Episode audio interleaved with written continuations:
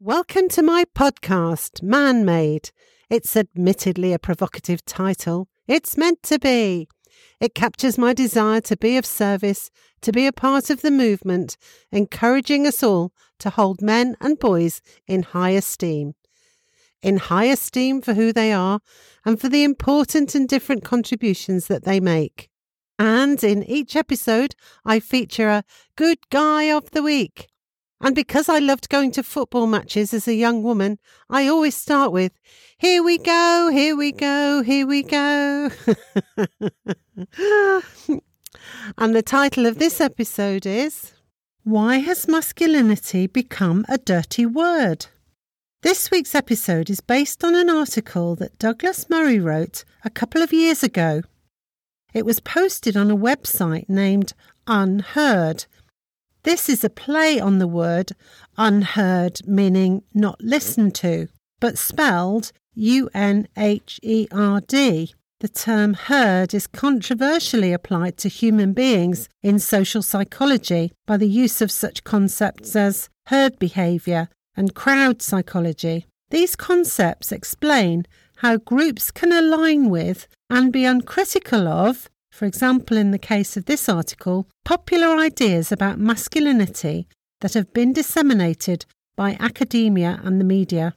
In their mission statement, the online publisher UnHerd says that they wish to push back against the herd mentality with new and bold thinking and to provide a platform for otherwise unheard ideas, people, and places. In my own words, UnHerd welcomes writing from the left and the right of politics and appear to be encouraging critical thinking. In his article entitled Why Has Masculinity Become a Dirty Word? the link for which is in the episode notes, Murray explores why, in the current zeitgeist, meaning the current collective attitude or outlook of people or a culture at this point in time, the impression is being given that male characteristics are only ever bad. Murray begins his piece by asking us to imagine a scenario where it's decided that there are aspects of female behaviour that are deeply troubling, indeed so troubling that a phrase enters the language, first on university campuses and then across wider society.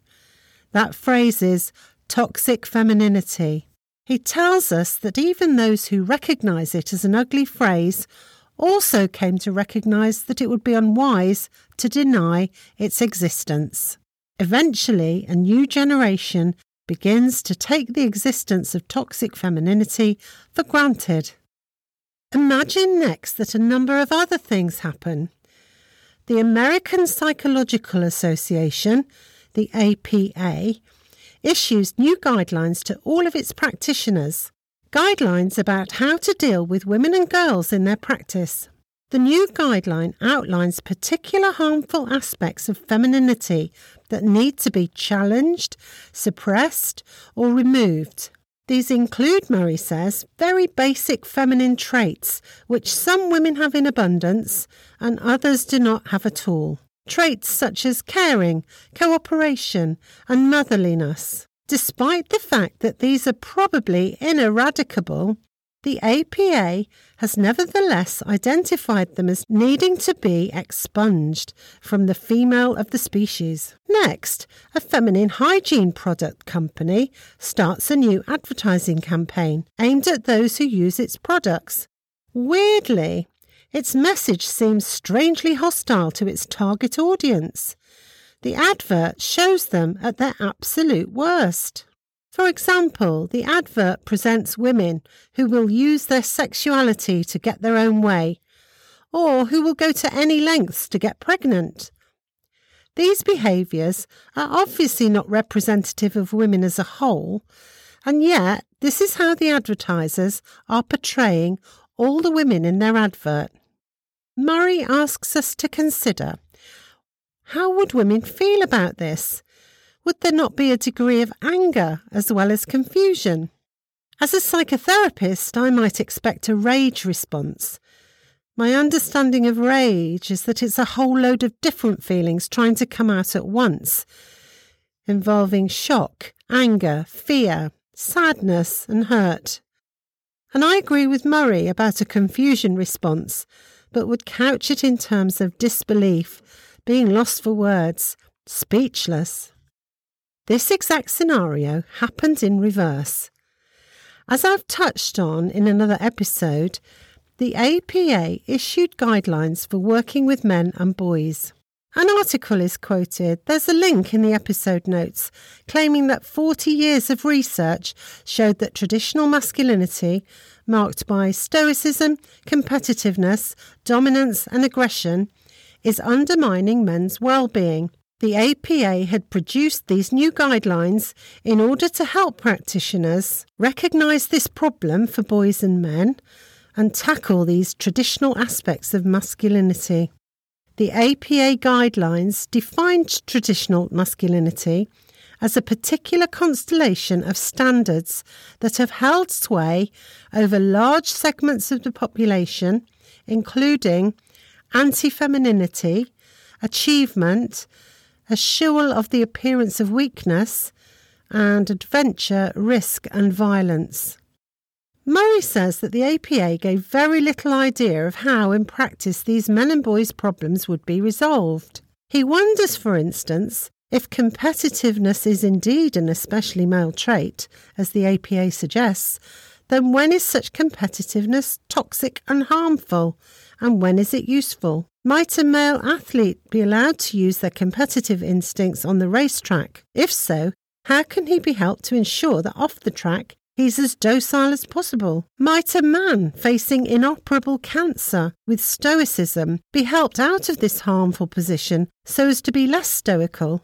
If adventure and risk are indeed male traits, then when and where should men be encouraged to drop them? Should a male explorer be encouraged to be less adventurous a male firefighter be trained to take fewer risks? Or male soldiers be encouraged to be less connected to violence and be more keen to show weakness? If so, when? By what mechanism should male soldiers be reprogrammed to use their useful traits and skills when society badly needs them, but have them squeezed out when society deems them problematic? For its part, Gillette chose to launch its new advertising campaign, not with the statement, the best a man can get, as used to be their strapline, but rather along the lines of the best men can be. Having named their advert The Best Men Can Be, strangely though, it focused on every negative male trait, featuring young boys fighting, bullying, a man in the boardroom speaking for a woman, and the problem of women receiving unwarranted male attention. These traits were presented as specific to men and traits which all men are at risk of falling victim to. In short, Murray tells us Gillette chose to show men at their worst and then suggests that by using Gillette, with its new ethical and moral code, men could all make themselves better. There's been fallout because of the Gillette advert and the new APA guidance. Both of these endeavours point to one of the biggest culture wars of our era, Murray says the usefulness or otherwise of certain masculine traits. No one could deny that the traits that the APA lists as especially male adventure, risk, violence can be exercised negatively. Murray gives an example of violence as a negative trait, hitting someone in the street who they think is looking at them oddly and an example of violence as a positive trait on the rugby pitch or in a war zone. He argues that there are plenty of occasions where violence can be harnessed for the good of everybody.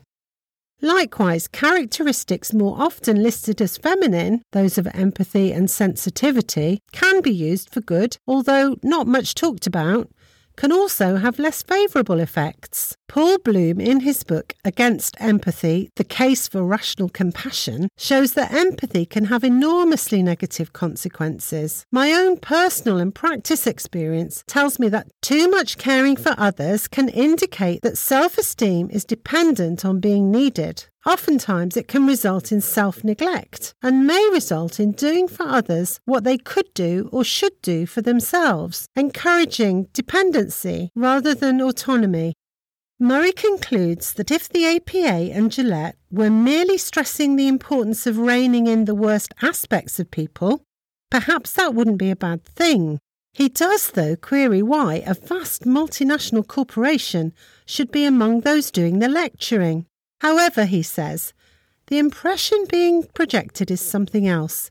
It's not that certain masculine traits can, like all traits, be taken to extremes and go bad. It's that the traits themselves are wrong, and that the people who hold them must, as a result, either reprogram themselves or be reprogrammed by others. His final words are, and I agree, this is a pitch to feminise men, which is as bizarre as a campaign to make women more masculine. This sort of thing, he comments, may be interesting to a postmodern cultural studies professor, but for many men, especially young men trying to find their way in the world, it's a message that is flooring in a world that's already complex enough to navigate. And now it's time for Good Guy of the Week. Drum roll, please. My good guy of the week this week is a 109 year old Alfie Date, Australia's oldest man. Alfie makes tiny clothes in his spare time. He knits sweaters for penguins. He began knitting in 1932 when his sister in law taught him how to knit a jumper for his newborn nephew. So he's been knitting almost 90 years. In 2013, Alfie loaned his talent to knit for the Phillip Island penguins affected by an oil spill.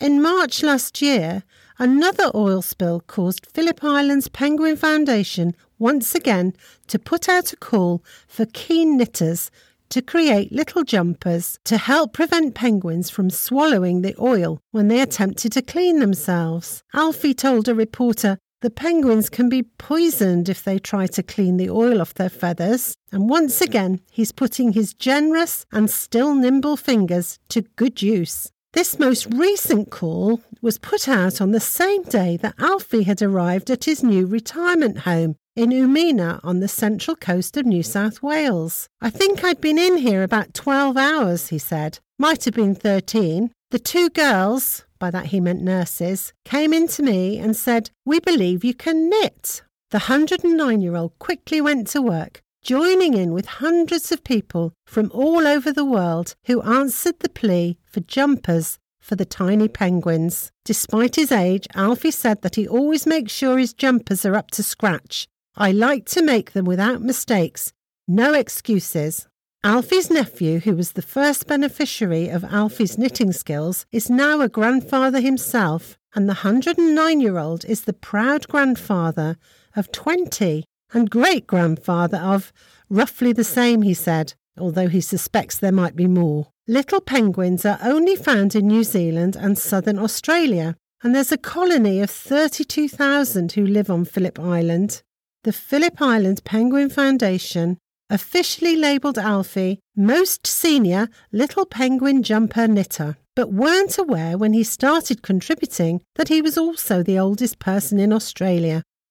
Daneen Jones, spokesperson for the foundation, said, We're very privileged to have Alfie aiding our efforts. What a fab man Alfie is! And I've included a link to his interview because if you haven't seen them already, you must have a look at the tiny penguins in their all the colours of the rainbow knitted sweaters.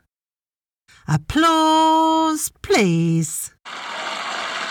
Thank you, that man. Thank you. Thank you.